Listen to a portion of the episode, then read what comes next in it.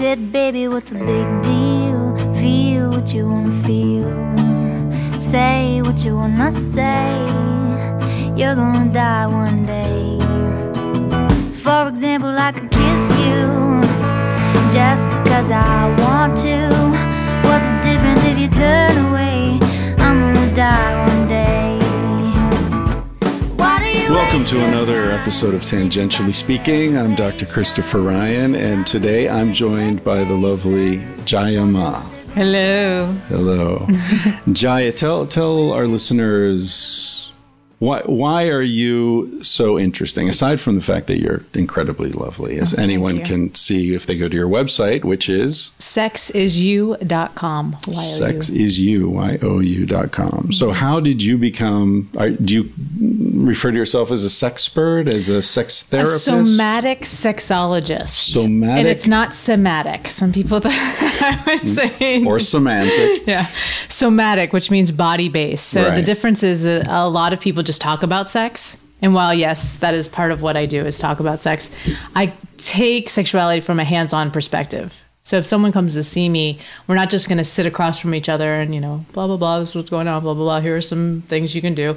Um, I look at it from the point of I need to know what's going on in your body. Sex is something we do, it's part of who we are as human beings. And for me, talking about it doesn't do the trick. We need to actually see, I need to see a couple having sex. So do you do most of your work with couples? I work with couples, singles. Um, I'm really into writing books these days, so that's that's been a big part of it. Which I love working with people. That's probably my biggest love. But um, writing books hits so many people that Yeah. I feel like okay, I'm really getting uh, a bigger effect in the world. Sure. because my mission really is to help people unleash their erotic ecstasy. So Unleash your erotic ecstasy Yes. and let it run wild through the neighborhood. uh-huh. Okay, so what what are some of the techniques for unleashing one's erotic ecstasy? Well, I think one of the first steps is looking at your own shame. You know, on a Shame. psychological level, Right. is you know what are the things that are holding you back from really owning your erotic power, Mm-hmm. owning your erotic persona, and then who are you as an erotic creature? Like, Yeah. who who like for me, a lot of the process in my own personal life has been uncovering those levels of shame because I think like, Mm. oh, I've got to this place where I like I'm really free in my sexuality and my expression, and it's like, oh no, there's this thing. I just came up against another thing, and Mm. and I, I often in the in my new book about oral sex, I tell the story of my first moment of really being shamed sexually because I don't think we come in feeling bad about our sexuality. Yeah, I think that I we come in already ecstatic. Right. And when I was, I might have been like maybe five, four or five, I went across the street in the bushes with a boy and was, you know, I'll show you mine, you show me yours. And I was even sort of, I don't know how I knew this stuff, but I was like kind of instructing him on how to give me oral sex. I was like five. So maybe I came in a little erotically gifted, but um, Sounds like he got the gift. my grandmother called me in Uh-oh. and I wasn't supposed to be across the street for one thing. So I thought, okay, I'm in trouble because I was across the street. It didn't even cross my mind that I was in trouble for doing this thing in the bushes. Uh, I thought I was in trouble for going across the street. So I went and I hid under the bed because it was like my place to hide. Right. And my grandmother said, you know, I won't beat you if you come out. Like, just come out and tell me what you were doing.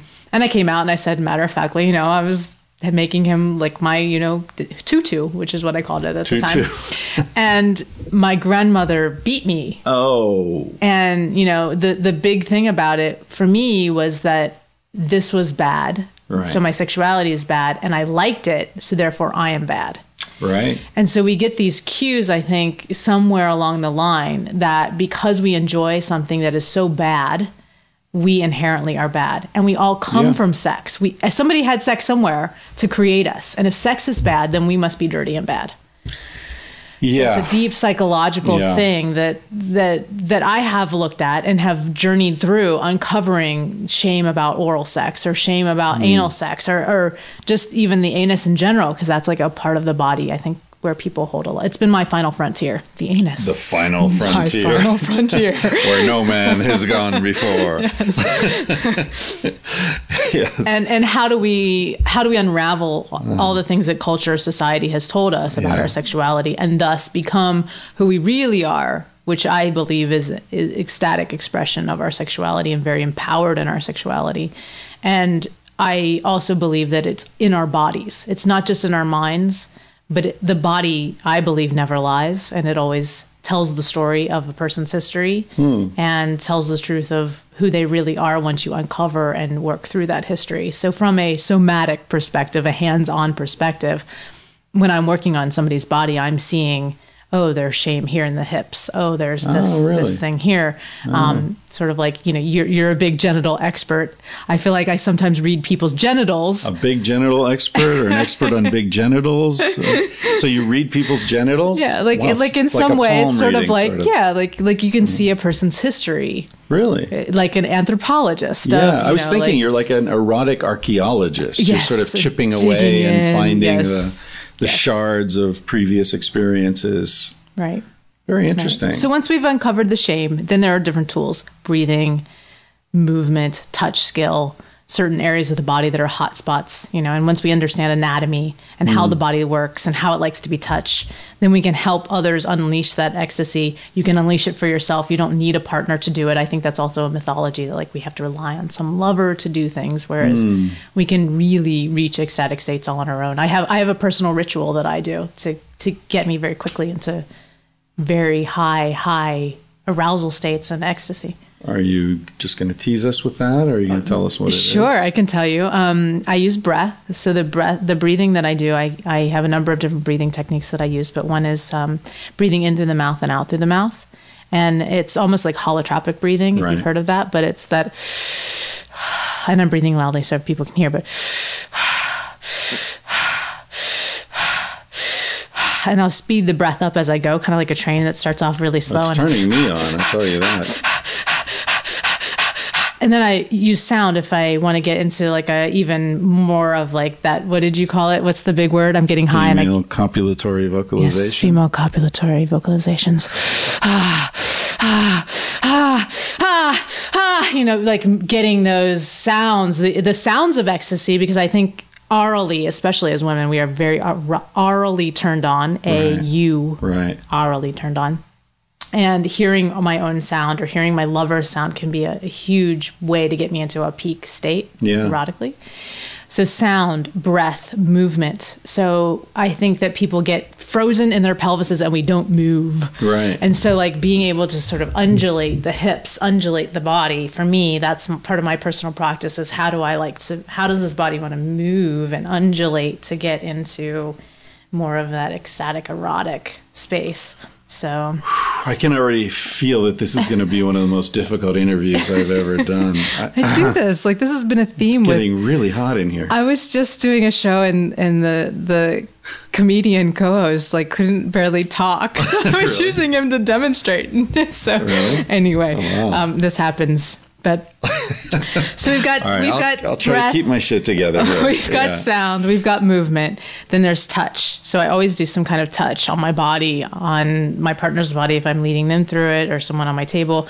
That it's this. So I've got breath with a sound, and then I'm moving my body and I'm touching my body all over, eh, especially in erotic places that turn me on, and. Um, backing up to the very first step for me is always intention. So I use some kind of intentionality, like I want to go to an ecstatic place, or I want to work through some challenge in my life. So this is also like kind of like therapy for me. I believe that orgasm and sexual expression are one of the fastest ways to release tension. Right. Um, again, maybe I'm a sex addict because Yeah, right. No, that's a Sex is definition of a sex addict. stress. Yeah, yeah. Um, but it is a I use a blindfold sometimes, taking out the the sight because Right. then you can go inward, right.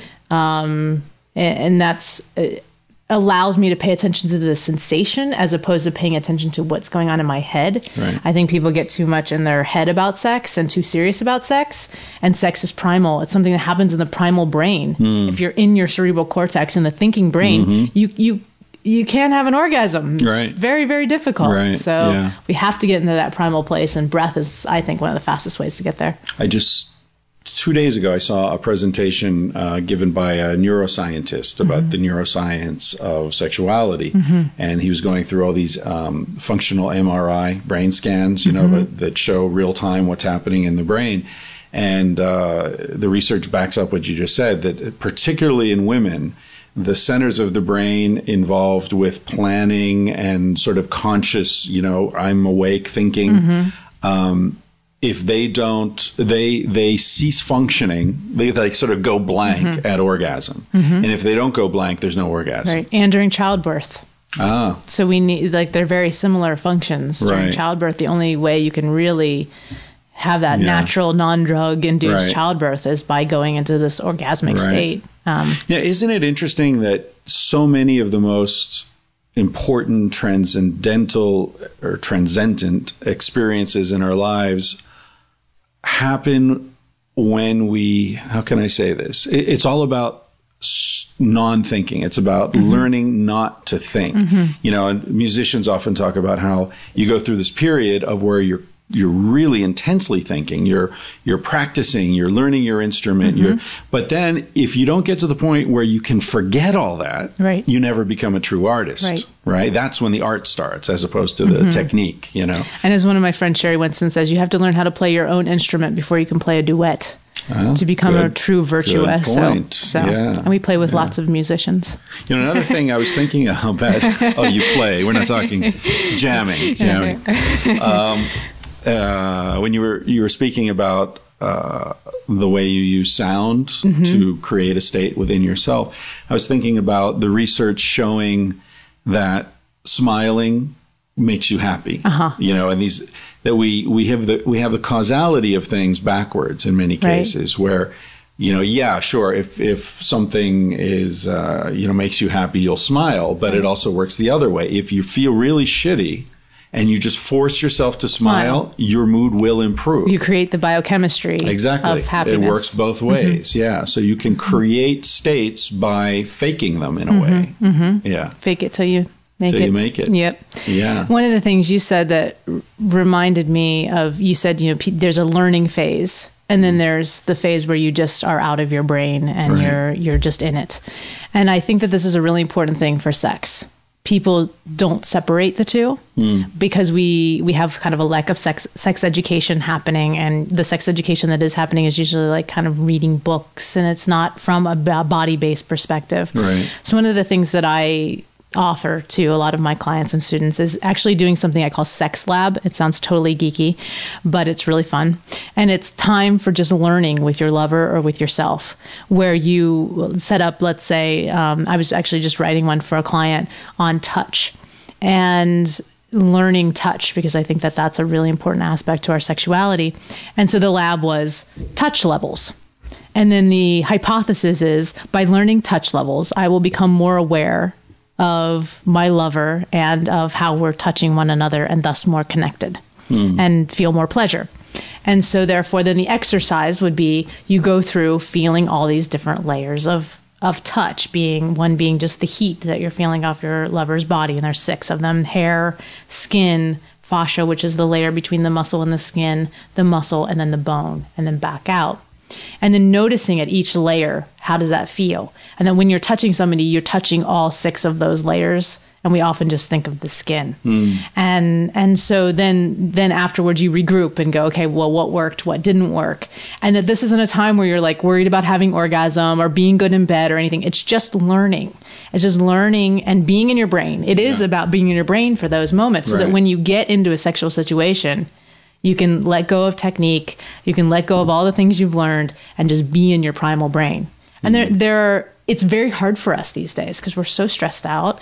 I think, especially for women. And then, and then there are all these things that we don't set up. If you think about birth, for example, medicalized birth nowadays, you've got bright lights. Bright lights keep you in your cerebral cortex. Yeah, You've got people point. coming in going, People wait a know." minute, um, this is da da da. What about da da da? And they're asking you questions about, Yeah. you know, you're not dilated. Da, da, da. Well, of course, then you're in your cerebral cortex. Right. You're not in a in a proper position. You're in a position where um, your head is elevated, usually Mm-hmm. higher than your pelvis, which keeps adrenaline in the system. Hmm. Um, and adrenaline, as we know, is addictive. So anybody else in the room who has adrenaline coursing through their bodies is affecting you with more adrenaline as opposed to the opposite, which is oxytocin, Right. which is helping with bonding and orgasm and pleasure and all of those things. So when we look at positioning, we look at bright lights, we look at people asking you questions. You know, imagine making trying to make love in those same conditions. And I actually did an experiment where, where I tried it. I was like, let's turn on really bright lights. Let's like ask me what we're gonna have for dinner. You know, it's a porn and let's set. see The oh sound oh guy, gosh. the guy with the reflector, yeah, and that's why they get paid to do that Right. because it's hard. and they're performers and that's Yeah. something we have to remember is that porn porn is a performance anyway Yeah, that's a whole yeah. that's a whole other like thing that i get really key on because i think a lot of people get their sex education from pornography Right. And so we have to look at that as performance and a lot of times the performers are uh, what i call kind of like fake aroused Mm-hmm. where it's drug or you know they're not the they're the editing makes it look like they're aroused for long periods of time or believe me i've been on the sets and um and the women are never really i very rarely see fully aroused vulvas in many of the porn because how can you when Mm. Yeah. you're i mean i do know some i will take that back because i do know some performers who can get into a total headspace and they forget Yeah. about everything else that's Yeah. that's going around them. Yeah. I, I used I worked for a porn company. Really? Yeah. I had something i did not know about one of my many strange jobs over the years. Yeah, I what happened was this was like 95 or something like that and uh, uh, internet was still pretty new.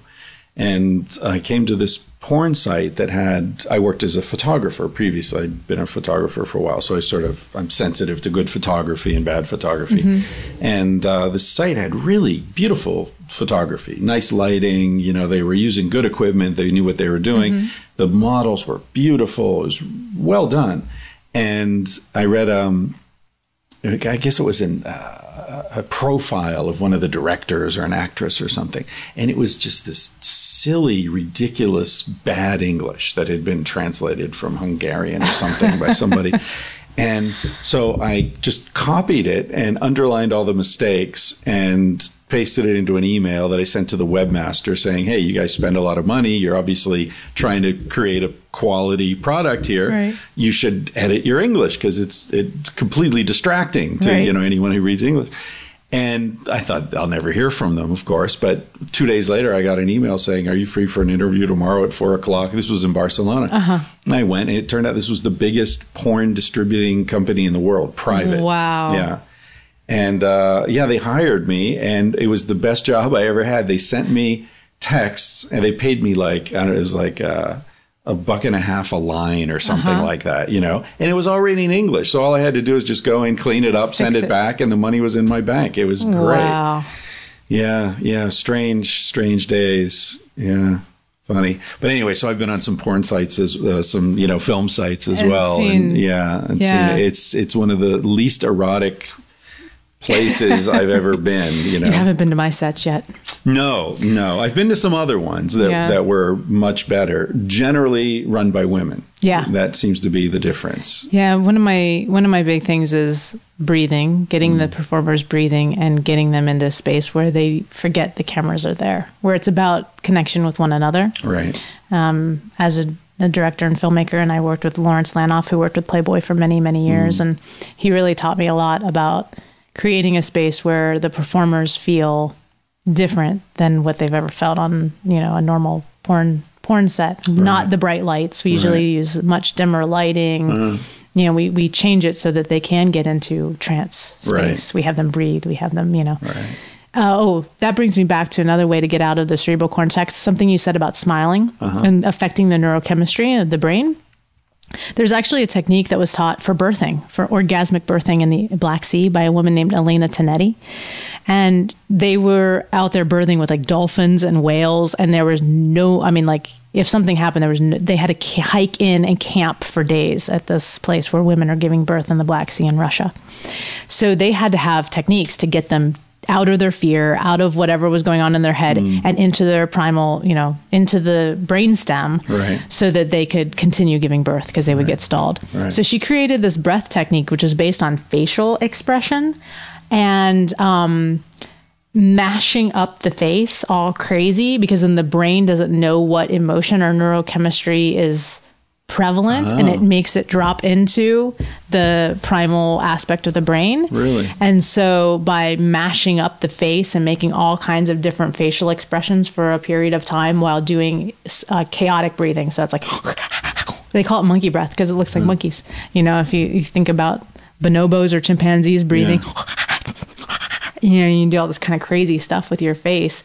It it takes you right into the primal. So I actually tell couples, you know, if you guys are mad at each other or you just had really stressful days, just do a little monkey breath and laugh hysterically at each other. But it changes the state. It changes the state of wherever they are in their Right. thinking brain into just by simple simple breathing and mashing up the facial muscles. Yeah.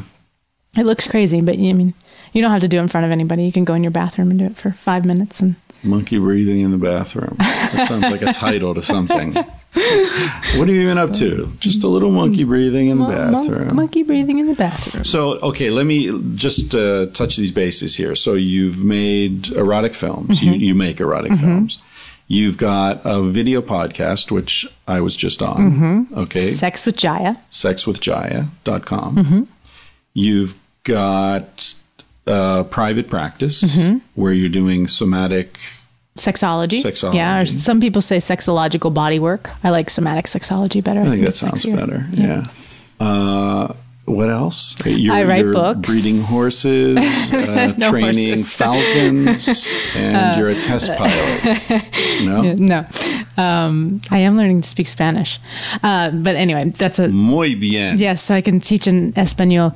Um, I do have books. So. Oh, Red Hot right, Touch was my first book, Red and then Hot I had a second second book that just came out called Sex Positions You Never Thought Possible, and a third book coming out in January on oral sex um, called Blow Each Other Away. Wow. So nice I like I really like writing. Um, I speak. So also like you, Mm. going going around and speaking and doing different events. Right. I you know this is like my passion and my love. Oh, and I live with two men. Two men. Yeah, Two two sexy smart men. yeah. Yeah. I met them both at your birthday two years ago. Yes. Oh yeah, uh, yeah. We They- went out to dinner. there. No one. only one was there. Yeah, D-Love. D-Love. Sir Okay, D-Love. Right, right. yeah.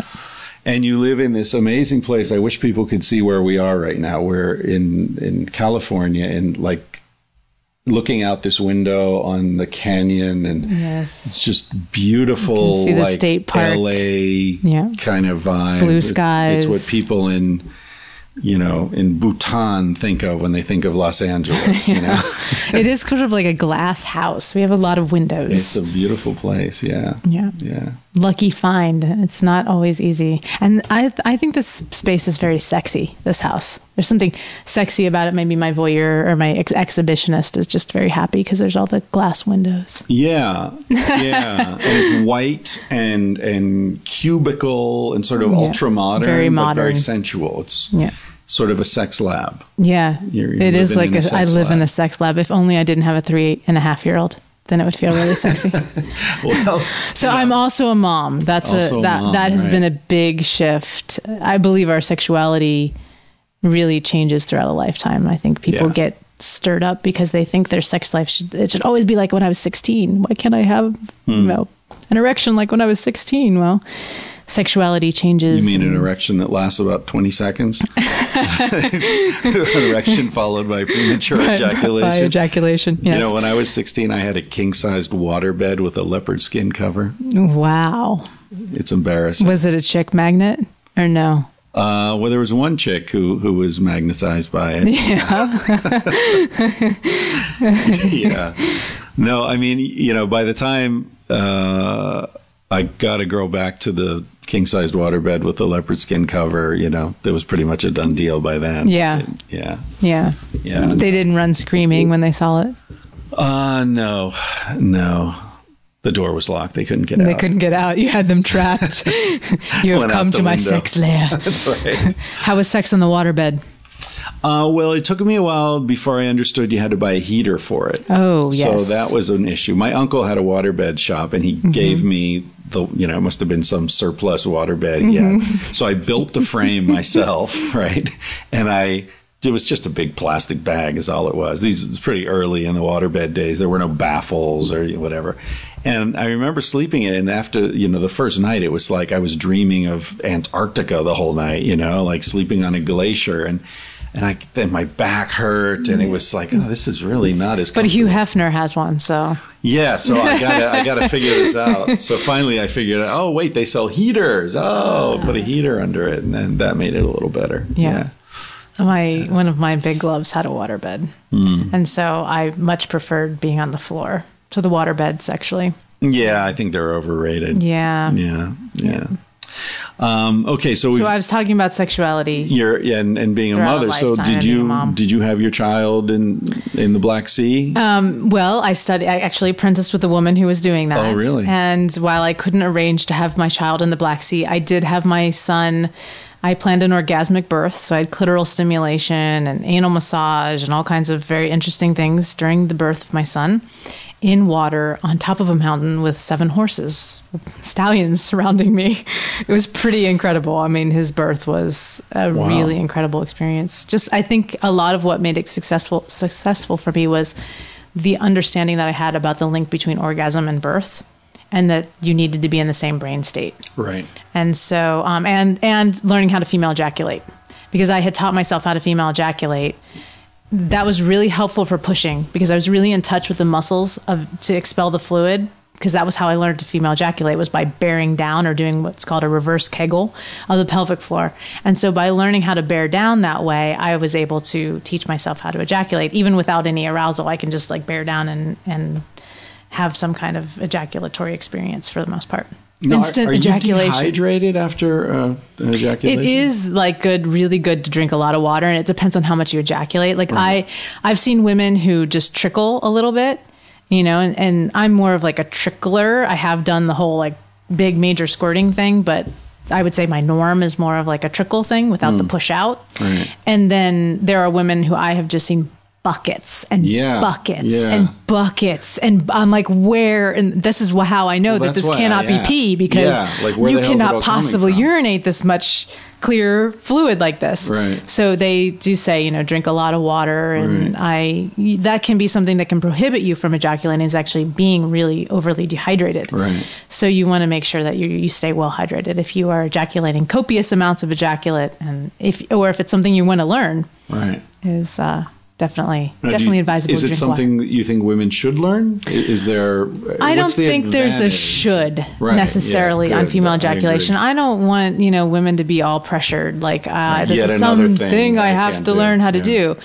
The benefits to it, if women are interested in learning, one, I feel like there is an emotional element to the urethral sponge, which is where the fluid, you know, is coming from. There's a sponge in the body, and I feel like it does hold a lot of emotion. Hmm. From what I've seen, women who are ejaculating tend to release emotion with ejaculation. So it might be Crying laughter, it might be uh. crying. It, there's some sort of sense of relief, of release that is very deep, much deeper than just a, a regular orgasm. Right. Ejaculation can happen without an orgasm, and I think that that's very interesting For thing women as for well. women as well. So um, they're not always linked with an orgasm. Right. Um, for me, my experience of it has been mostly like it's a champagne bubble orgasm. I get very giggly, and it's like bubbles are coming to the surface. I, that's like the best way that I can describe it. And I have had emotional release along with the ejaculation. Right. Um, I could take or leave ejaculation. It isn't something that I'm like, oh my God, this is like the most amazing orgasm. But for some women, it is the penultimate experience. It is like the most amazing orgasm they can possibly have. If I want an emotional release, I would go for that kind of like an ejaculatory orgasm Right. for me personally. But it, I think it's different for every woman. And um, it, for me, it was more like I'm a sexologist. I, I need to learn how to do this just because I'm. Uh, my personal mission is to discover all that's erotically possible. So if that's something that's erotically possible, I have to discover how to do it and how to teach other people to do it. So uh, I was lucky enough to have a very willing lover who studied a lot of this stuff and was like, "All right, let's do it." And then I ejaculated, and then I thought, "Oh, maybe it's just him." You know, Who can provoke who can provoke it. Yeah. But then I started doing it on my own. So then I was really happy because I was like, haha, Right. I can do it on my own by myself. You say it's a reverse Kegel, so it's a muscular contraction. That's part of it. Um, for me, I when I have an orgasm naturally, and I think a lot of women do this. When you have an orgasm naturally, you kind of pull up with your pelvic floor muscles, and you feel them sort of contracting. Right? Mm. Right. It's like more of an up. The orgasm sort of comes up, Right. as opposed to out. Like with a man, it's it's a sensation of going out Uh-huh. of the body. Oh, and so what I had to learn to do was to get in touch with the sensation of my orgasm pushing out of my body Right. Hmm. as opposed to drawing up and in. So I started learning how to really push out with my pelvic floor muscles, especially in higher arousal. I would just start pushing out with the pelvic floor, pushing out, pushing out against my partner's penis or fingers. With fingers, I could really feel it. You know, like I could almost like push his fingers out of me. Sort of G spot stimulation. Mm-hmm. Right. Um, and this is more of an anchor and pull technique.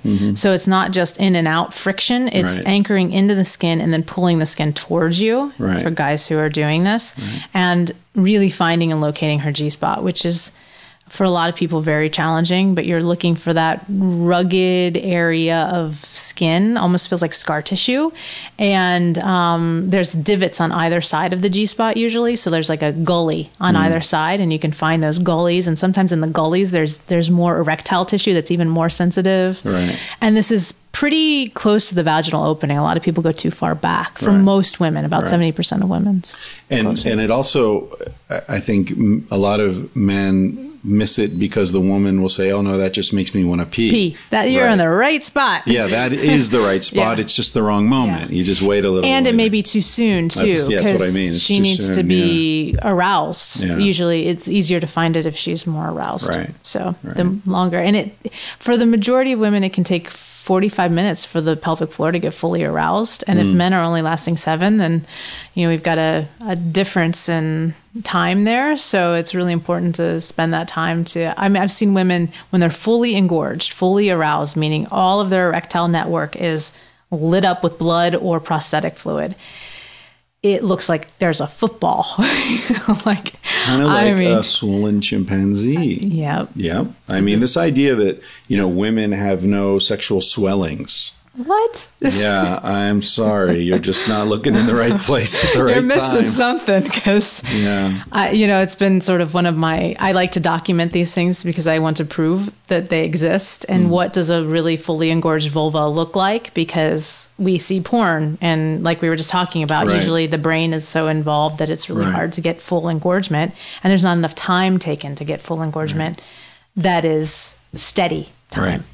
And so we don't see what a fully engorged vulva looks like. Fully engorged labia, the clitoris, the urethral opening, the donut around that. So I've taken it upon myself to take pictures. And I have this amazing photograph of this woman.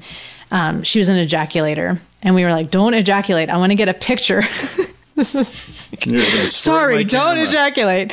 I need to get a picture of what a fully engorged urethral sponge looks like from the external, not inside, but Right. I want to get a photograph of the donut that swells up around the urethral opening because people overlook that area as an erogenous area and they don't they have a very little understanding of what that looks like when a woman is about to ejaculate when she's fully engorged in the urethral sponge Right. uh, which is also sometimes called the G spot, but it's actually a, more of a tube than it is just one little spot that you're looking for. Hmm. And it fills up with prostatic fluid. And so, anyway, so um, we took a picture of this, and I'm so proud of this picture because it's like a perfect donut swollen around her urethral opening. You know, like somebody just popped a little swollen donut right there. And it's like, wow, this is true. This isn't like something I've imagined. I've felt it in lots of bodies, I've seen it in lots of bodies, and now I have a photograph to prove it to everyone. like, Wow. This is what happens. Sounds like a Fruit Loop or Cheerio. Or Yeah, it's like it is. It's like a little Cheerio around the urethral opening, and nobody plays with that. I mean, like the tip of the tongue, it's great to play with. The, you don't want to press too hard in that, but you know the the finger, and it, for some women it can be a little annoying at first, just mm. kind of like G spot, like oh, I feel like I have to pee, Right, right. but I, I can make myself ejaculate just by tapping on my urethral opening. Just having that reflex there hmm. causes the ejaculation. So Wow.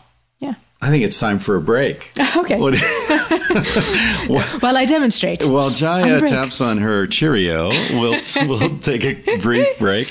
Uh, let me see. I need to to remind readers to go to feralaudio.com, check out some of the other podcasts there, especially my favorite, the Duncan Trussell Family Hour with my pal Duncan, who had me on his podcast twice, and and I've recorded one with him. uh, so far. And uh, there's an Audi, an Amazon affiliate link at Tangentially Speaking, uh, which is you can get to that through Feral Audio, where you can order all your favorite things on Amazon.com, and uh, some of their money, Amazon's money, will come to support the podcast, even though it doesn't cost you anything extra. You have uh, affiliate links on your website? No, It's it's it's great. It's free money. It's great I needed to get them. People just go through the link. They go to Amazon, they buy whatever Mm-hmm. they buy, and then you get like 2% or something of what they spend. It's great. It doesn't cost them anything. It's I'll great. get my office manager on yeah, it. get on that. It's great.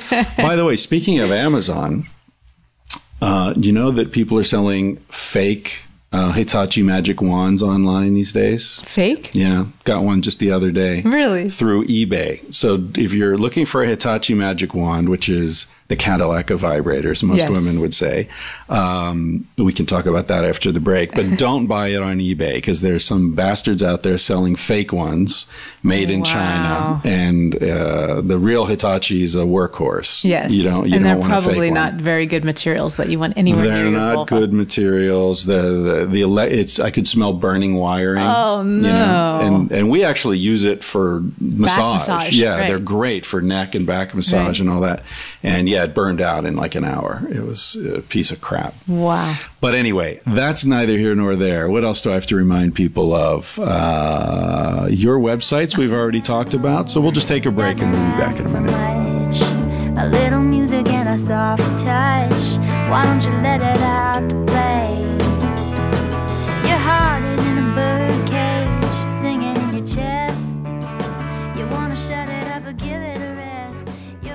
All right, we're back, tangentially speaking, with Jaiya Ma. Before we get into uh, talking about your amazing birth experience, I just want to, I always forget to thank Carsie Blanton for the theme song for the show because when we're recording, we don't hear it. And then when Dustin, the editor, sends me the, the tape to listen to before it goes, goes live, I hear that beautiful song and I think, again, I forgot to, to mention Carsie Blanton. So go to carsieblanton.com, check out her, her other music. She's pretty big. She opened for Paul Simon and some other uh, big acts, and uh, she's a wonderful person. You can also look in the archives for the the interview I did with her that was really fun, where she played uh, "Smoke Alarm," the theme song, acoustically, uh, as well as the song. She does a great song. She says. She's looking. She's. I don't remember the lyrics, but it's about you know. Don't give me your love. Show me your backbone. Like I want a man with a backbone. You know. Don't don't do what I tell you. Do what's right. You know. It's Very- it's a pretty cool song. That reminds me of a Kate Bush song where she says, I don't want your bullshit. I just want your sensuality. Hmm. I was like, oh, I just love that line. Yeah, yeah. There's plenty of bullshit in the world. We don't need that from our, our intimates.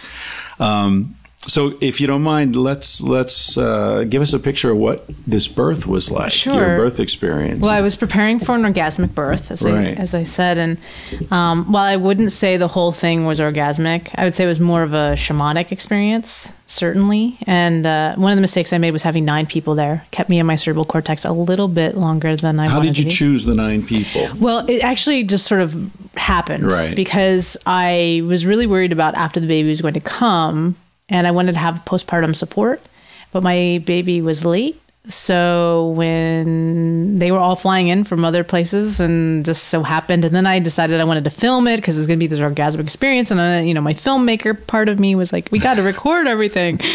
So, you know, something's happening that's important, we got to record it. And so I had film people there, and then everybody wanted to be there because it was like, you know, she's going to do an orgasmic birth. This is like, yeah, no pressure. Right.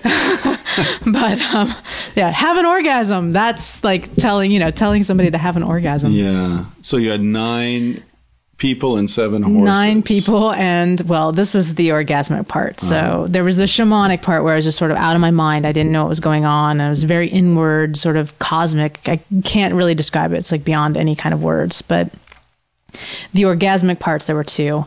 One was we had a pool outdoors on the mountaintop. I mean, amazing, beautiful, you know, like today, like this California blue sky. The wind is whipping around and the water's like so perfect and warm and this big tub with my lover, you know, gazing in my eyes. And I have uh, a doula behind me who's doing pelvic floor massage that just felt so, ex- I mean, I was just completely ecstatic. I was pretending I was a whale in the water.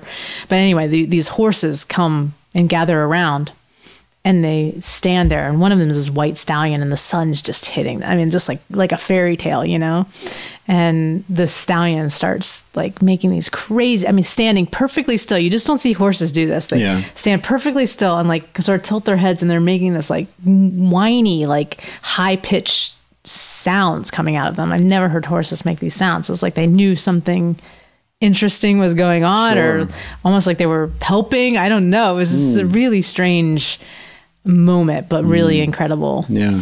and then uh, the second orgasmic experience was when I went inside. They made me come inside. I didn't want to go inside, but it was getting too cold. And it was getting dark. Uh-huh. So I moved inside. and We had a tub inside as well, and got into the tub inside. And when he was born, that was incredible. I was like completely calm. I'm just kind of like swaying in the water, and then all of a sudden it was like whoosh, like this. Totally orgasmic. My lover was behind me, you know, holding me in the tub, and very sensual and really, really lovely. So Wow.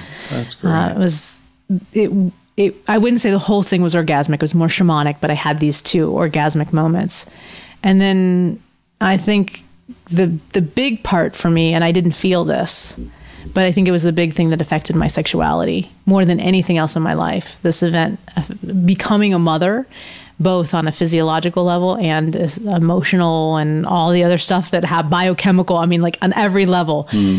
shifted my sex life so radically. Because i would say i went from a total sex goddess to a totally freaked out mom sex goddess to freaked out mom I see a sitcom there. yeah yeah sex goddesses to freaked out moms tonight um, and what happened was when he was born, and I didn't feel it at all because I was so high on all the endorphins and everything from the Yeah, natural birth, yeah. was that I tore from my vaginal opening to my anus and then in. So it was like an L shaped along the vaginal floor and down. And I was stitched, and you know, she said, Oh, you know, like this is pretty intense, and you'll probably have some, you know, differences happening. and right. I was like, ah, I didn't like hearing that. Yeah. And then, um, so there's been a lot of mourning around like here I was before and now here I am Oh, after. right. But I grew keloidal scars all through my pelvic floor. And keloidal scars, for those of you who don't know, are the big raised, puffy, purple, you know, sort of looking things. Mm. Well, they grew over my vaginal opening, which meant no penetration. I, I was like, I thought I was going to have to have reconstructive reconstructive surgery of my entire pelvic floor. I was Oh like, there's no way I'm ever having sex again. Ah. Like this is hor- it was so horrible and devastating because Yeah. I'm a sexologist. I'm Right. this sex goddess. I'm having sex all the time, and I practice what I preach. And oh my gosh, I'm so damaged now. So luckily, I found this amazing woman named Ellen Heed, who's also a somatic sexologist, sexological body worker, and she um, did scar tissue reclamation work with me, and I thought it was so amazing. Of course, I brought a film crew, um, and and she worked out all of the scars to the point where I had no scars and no pain. And I'm talking this was excruciating pain, like there, like I've never experienced. It was worse than any giving birth or anything. Was the pain of trying to have sex with the scar tissue, and um, and it's something people don't talk about, but a lot of people have scar tissue. I mean, any man who's been circumcised has some scar tissue. Hmm. Blood can't get in it, nerve conductivity can't get in it, and it pinches and it pulls. Mm-hmm. So, if you've had any kind of surgery, if you've had, even had infections, any falls, trauma to your pelvic floor, there's a likelihood that you've got some kind of scar tissue there that can be impeding the optimal pleasure. When I talk about what's erotically possible, most people have no clue what's even erotically possible. And there are things that may be inhibiting you. I call them the four obstacles to optimal sexual pleasure, scar tissue being one of them. Biochemistry It was another thing that went off for me when after I had my son, which was my hormones went crazy. My sex hormones plummeted. My adrenals were adrenal glands were shot, which is where the sex hormones are produced. You've got prolactin coursing through your system, which causes you not to want to have any sex. Luckily, I'm mind over matter. I'm a sexologist. Damn it, I'm gonna have sex even if I don't feel like it. Right. You know, um, but the the biochemistry went completely haywire You were breastfeeding. breastfeeding and then and then just not producing. I was not producing. I kind of went into like menopause, which is I'm very young for going into menopause. So it was very very interesting to have that hmm. happen. So you've got biochemistry can be an obstacle. Hmm. You've got psycho emotional stuff. All of a sudden, I'm going from archetype of sex goddess to freaked out mom. Right. And it's like, okay, you've got a baby, you're, th- you know, co sleeping, cars in my bed instead of sex toys. Like, Right. what is this strange world? You know? And Did you have two lovers at this point? yes, yeah, yeah. Both of them supported me through the pregnancy and the birth and everything. So Now, How did that work really on an emotional amazing. level? Did you? Uh, one of them is the father of the child. One of them is the biological father. Um, my other partner, John, who I've been with for over 10 years, he was not ready for fatherhood. I mean, he was just like, no, I don't really want to have a baby. And it was, it wasn't like a huge topic of discussion, like where it was like, I knew I wanted to have a baby, but it wasn't like, okay, you're not going to have a baby with me. I'm going to go have a baby with this other guy. It wasn't like that kind of a Right. conversation. It was more like, okay, you're we're kind of in this thing right now where you're not wanting to have a child we're sort of in a limbo situation where we're not sure what's happening with us and i've met this other person and we're sort of in he wasn't sure if he wanted to have babies or not and then we started talking about it seriously and then we knew we were playing with erotic fire Sure. you know, not necessarily having the best practices around safe prevention Mm-hmm. and playing with the idea. You know, we're play and once you start playing with that erotic fire, well, All three of you are playing with it. No. no, just you. D and- Love and I, yeah, Ian. right. and uh and then you know we were sort of planning conscious kind of not conscious sort of a wishy-washy situation and then well that erotic fire caused some One thing led to a baby another. to happen and i'd been told by three doctors that i was infertile and would never have children Oh, So really? it was sort of a crazy you know Ah. i was two weeks away from going through serious like infertility stuff and ended up getting pregnant. And I think it's because for the first time in my life, I was having sex for pure pleasure. I'd always had sex for some other reason, like Hmm. Either you're having sex to get pregnant or you're having sex because for me in my case i was very into tantra and taoism and it was like for spiritual psychic you know evolutionary development or i'm having sex to manifest something interesting in my life or i'm having sex to energy merge with another human being it was never just like i just want to fuck you and can i say fuck You can show? say okay say it um, repeatedly. I, you know, I, I never had gotten to the place in my life where it was just okay to just fuck somebody. You Really? know what I mean? Like it was just like That's I had so shame. It was that level of shame. Like sex is okay if I'm doing it for a spiritual purpose. It's okay if I'm doing it to have a baby. It's okay if it's for work purposes Yeah. or research. Yeah. But I never allowed myself to just have sex for the pure get off, get off or Right. That seems pleasure selfish to you it. or- it, it or seemed meaningless or well, it was that level of shame. It's Right. that you know, like Catholic. I grew up Catholic, so it's that Catholicism of sex is okay if you're procreating. right. You know, Right. So And you sort of I was very transformed spiritual, that into a tantric thing. right? Which Right. Tantra gave me permission all of a sudden to have sex without just having a baby. Right. It gave me permission to be well. Now I'm having it because I'm enli- I'm I'm attaining enlightenment. Right. You know, like Right. okay, so now that gives me. But I think that there's actually a lot of shame in the Tantra community because Very you're still like I at least was still having sex for this spiritual purpose or health purpose or Wow. educational purpose, but never just because it felt good. That's amazing. I never I'd never made that connection before. I've noticed I've made the same observation, but I'd never thought about how having that higher purpose for sex sort of feeds into the same shame circuitry Mm-hmm. as, you know, we're all familiar with with Catholicism or whatever. Right.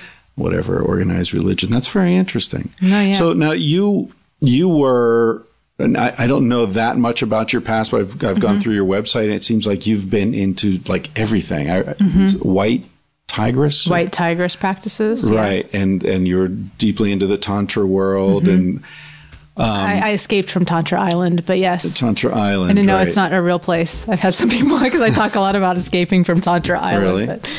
No, I have to admit, it, I'm in a weird position in terms Mm-hmm. of the whole sex positive community because, you know, two and a half years ago before this book came out, I didn't know anyone, Uh-huh. right? I, I wasn't, I, I've never been to a Tantra workshop. I've never, I've never even been to a Grateful Dead concert, Right. you know, never been to Burning Man.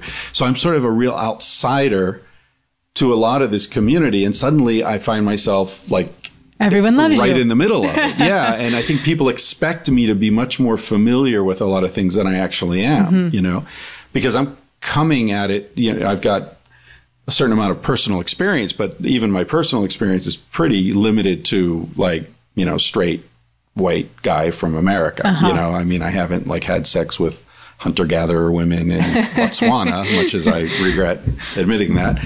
Um, Uh, and I, I, really haven't been as adventurous as a lot of people, certainly mm-hmm. a lot of people in this uh, in this world.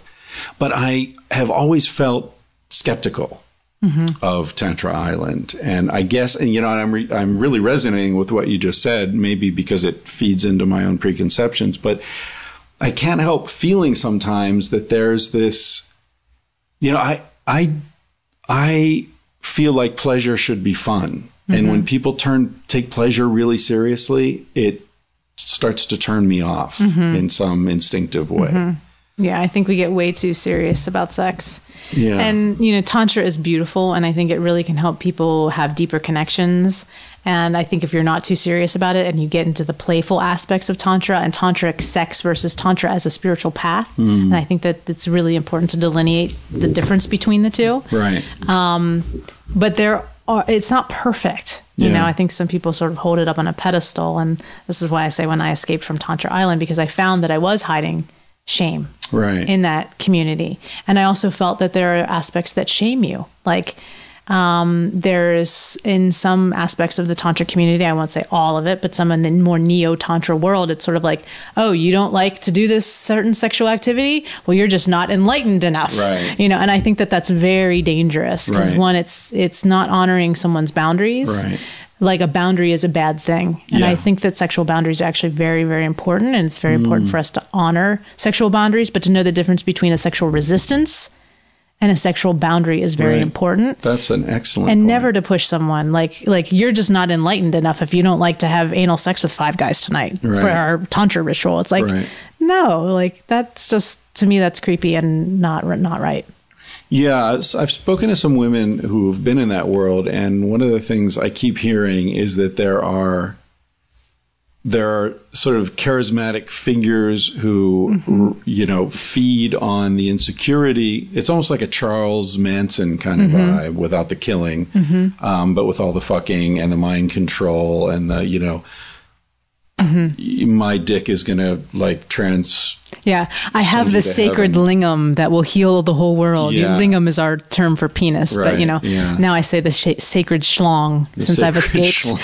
my sh- my sacred schlong will heal you and heal the world, and you must have sex with me in right. order to attain this yeah. special place in the world yeah, of enlightenment, to be a true goddess. I mean, we were talking about Neil Strauss earlier, who mm-hmm. we both met, and I interviewed him for the podcast. The first episode that was that went online was mm-hmm. the interview with him which is interesting because he's such a an interviewer. Mm-hmm. You know, he's interviewed mm-hmm. everyone, Madonna right. to, you know, whatever, Sting, I don't know, and anyone you can think of, he's interviewed. And so trying to interview him is, is like, he's so slippery. He keeps turning the tables. And I find myself like answering questions about my mother and like, wait a minute, wait a minute, I'm interviewing you. What's this have to do with my mother? Uh. But uh, we were talking about this and he said he never trusts a spiritual person in the material world. Mm-hmm. You know, so it's like, okay, you're a guru, mm-hmm. then you shouldn't be asking anyone for money. Right. Right. Either you're a spiritual person or you're Deepak Chopra with diamonds on your glasses. Right. You know, right. it, you can't be both. Right. And I kind of feel that way in sex in, in sexuality. There's a lot of sexual materialism. Mm. You know that uh, the, people want to translate their sexual practice or their or their knowledge or whatever into fucking lots of people mm-hmm, you know which mm-hmm, is fine mm-hmm. if those people want to fuck you but not if you're selling fucking you as some door to heaven or right, enlightenment right. you know? Right. Yeah. when you have sex with me your penis will grow.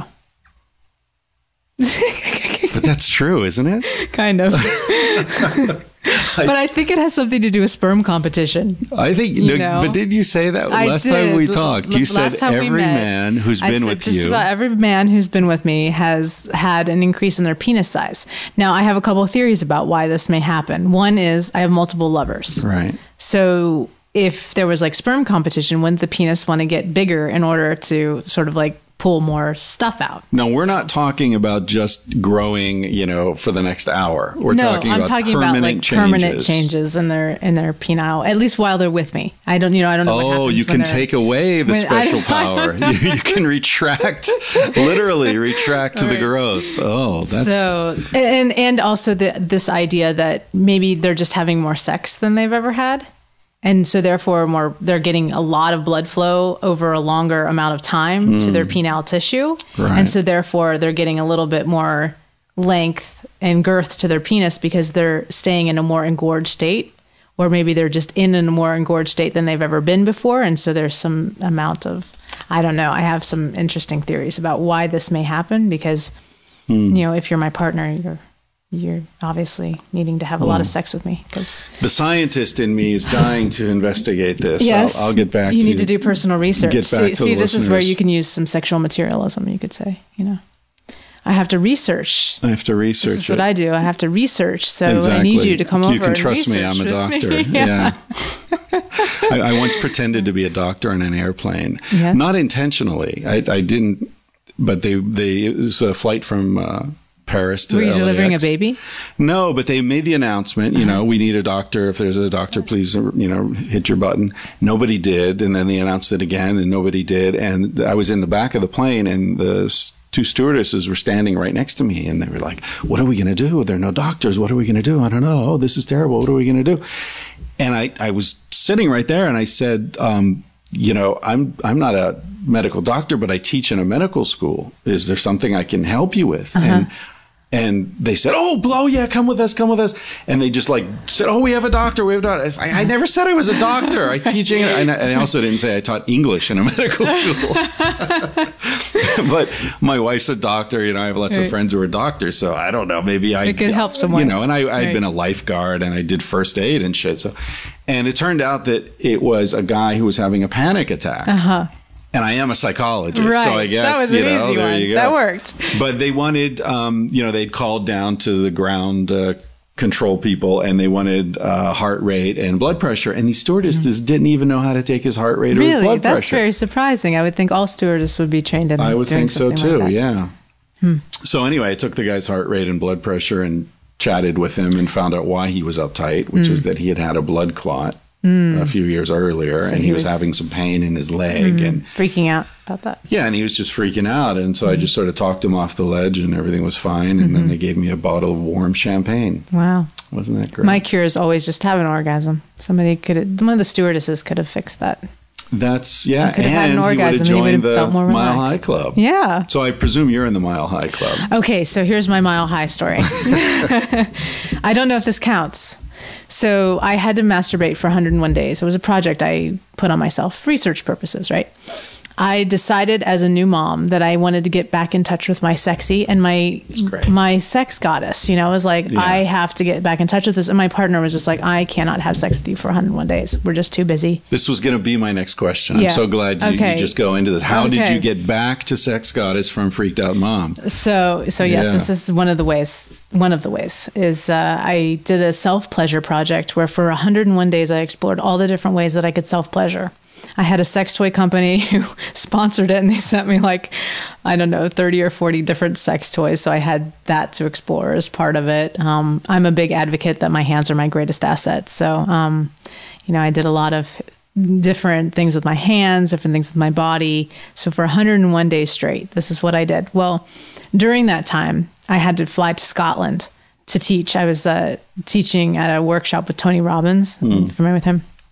And uh, I, yes, this is so funny. So I have to masturbate the whole time that I'm in Scotland. But I thought, okay, I'm on the I'm on an airplane for like 24 hours. Oh. So I've got to figure out how I'm going to masturbate on the airplane without and you you know like just, like, tying up blanket over tying up the bathroom or you know I was like I don't know about throwing a blanket over me I don't know that, that seems too risky and so so I um I got these Kegel balls because Kegel balls are my favorite sex toy Uh-huh. Oh, I'm really? over vibrators or anything else so really? The- I- These are the not Ben Wa balls. yeah, like Ben Wa balls. So two of them that Yeah, bounce th- these together? are these are two. They're by LELO, and they're called Luna Pleasure Beads, and um, they're two balls, and they jiggle. So there's like a metal ball inside of them. Oh, like a Mexican jumping beat. Y- Kind of, yes. And when there's turbulence on the airplane, Oh my! that's exciting. So, and they have a string so you can pull them out. Well, so I got on the airplane and I didn't want to go through security with the Kegel balls because you know, they might like you have metal inside your vagina.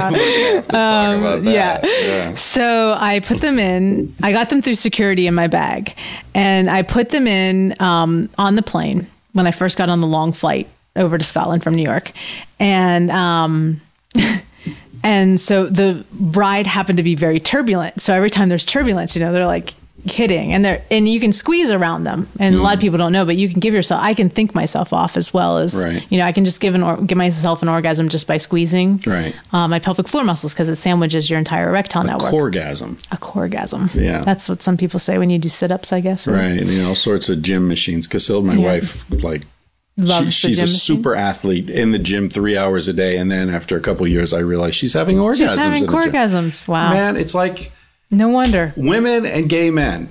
You know, they have a great time. No wonder they're all fit. You know, what about us straight guys? If I was having an orgasm every time I went to the gym, I'd look like Dan Savage. Yeah. You know, well, at least my shoulders would. anyway, sorry. Go ahead. Um, so you're okay, so, you're bouncing I'm, through I'm the bouncing skies around. I'm getting really turned on doing Kegel You're exercises. flying alone. Yes, I was flying alone. So some guy sitting next to you. Some guy's sitting next picking to up on the pheromones. Probably. Oh my god! Long on. So, flight for him. Um, I kept them in for a really long time, like I don't know, a couple of hours at least, maybe three or four hours, and then it just got to the point where I was like, I can't stand it anymore. Right? You're coming. Uh, like yeah, like I uh, or like I felt like I was going to ejaculate really badly. Oh, that would be hard to explain. So I decided to go to the bathroom to take them out. When I took them out, whoosh, gush everywhere, all in the bathroom Really? of the airplane. really Anyway, so ejaculate. I ejaculated from having the Kegel balls inside. And but they had blocked all that the, time. the they had release. been blocking the release of it, thank goodness. And so when I went to pull them out, it all came gushing out. Wow.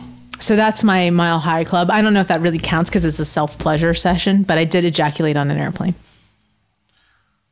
Yeah, I don't know. Well, uh, I wish we. I wish this were a call-in show, so I could say people call in. Let us know what you think. Does that, does that count? I'm surprised that you must not fly very often. I'm surprised that's your your only. Uh, I fly, uh, you know, I fly a lot, really. but I fly alone a lot of times. Hmm.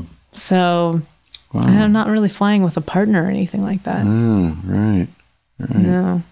I've I've fantasized about it with a partner, but I think all my partners have been too chicken. They're just not as adventurous as I am. Really. I kind of I guess I choose guys who are just kind of not as so if I were to like get you off with my hand, would my fingers Mm-hmm. get longer? I don't I don't think so. I think it only works with the erectile tissue. okay. All right. Maybe your lips would get bigger. My lips, my nose. Yeah. Yeah. Yeah. Yeah. we don't want that. No. No, don't want that. I thought you were going to offer. Well, I'll, yeah.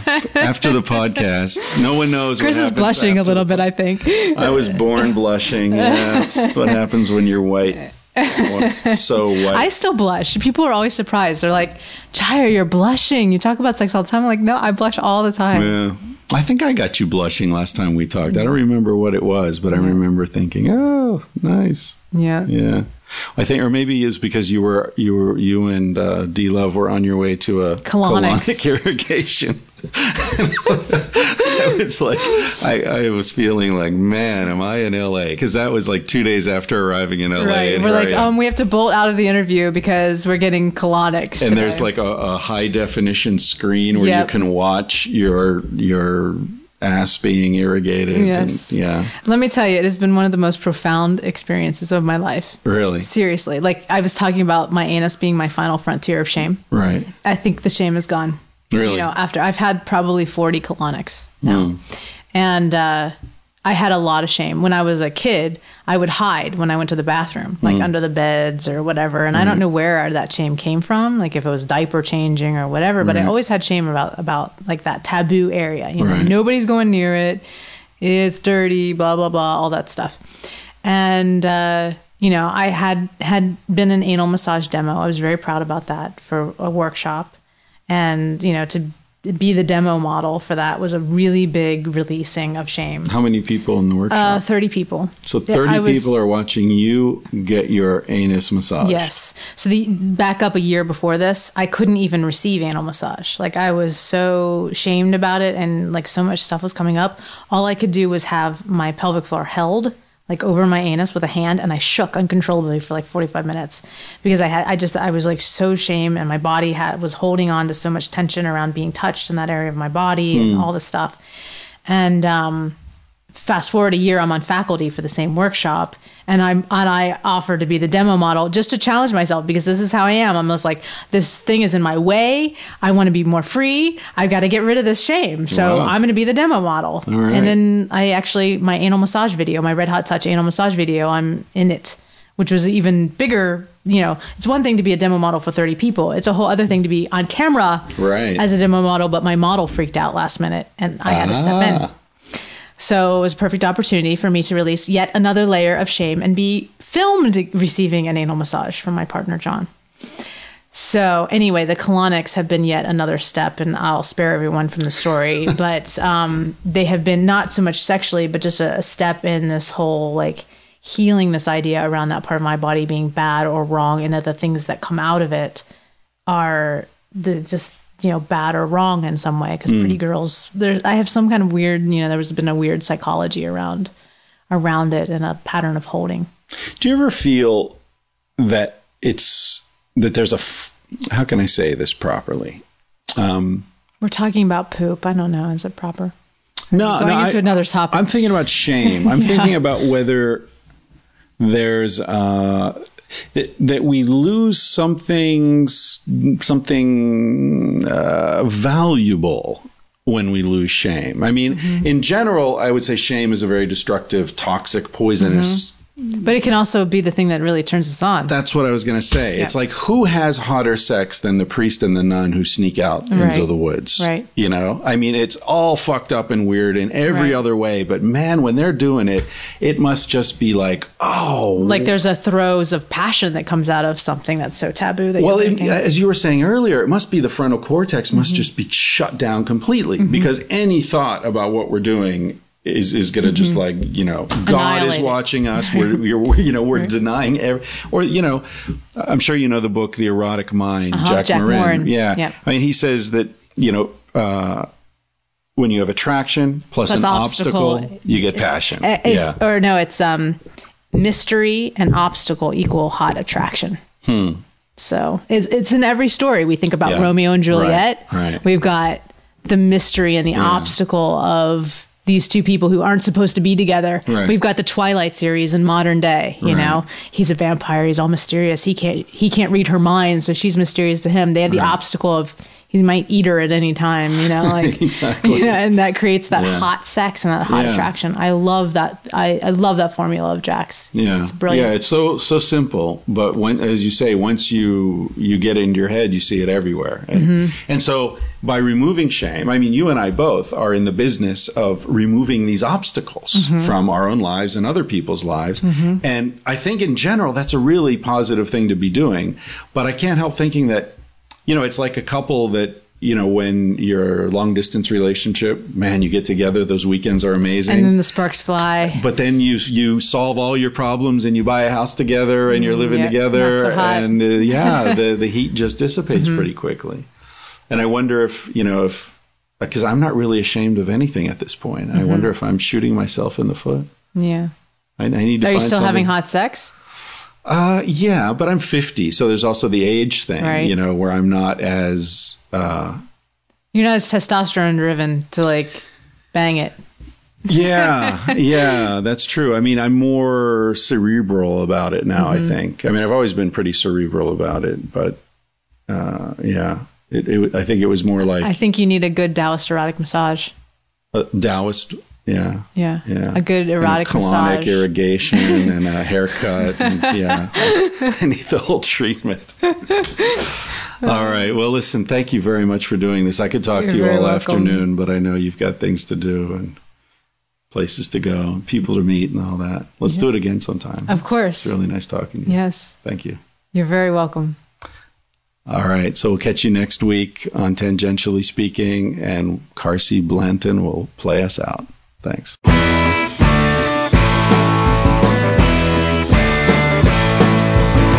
He said, Baby, what's the big deal? Feel what you wanna feel. Say what you wanna say. You're gonna die one day. For example, I could kiss you just because I want to. What's the difference if you turn away? I'm gonna die one day. Why do you waste your time thinking about your reputation? Trying to meet an expectation, wondering what they're gonna say.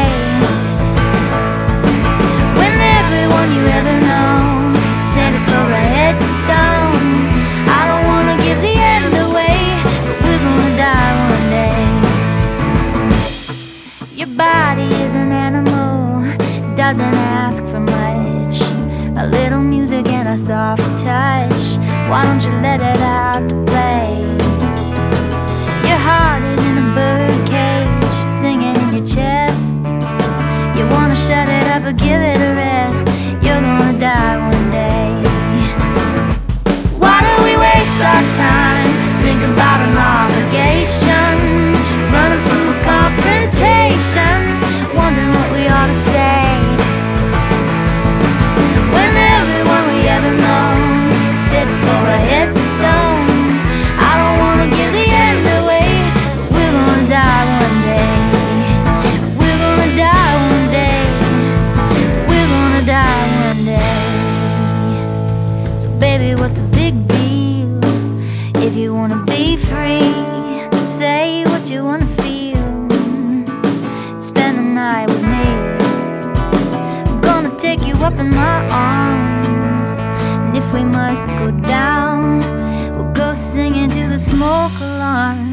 dance dancing to the ground.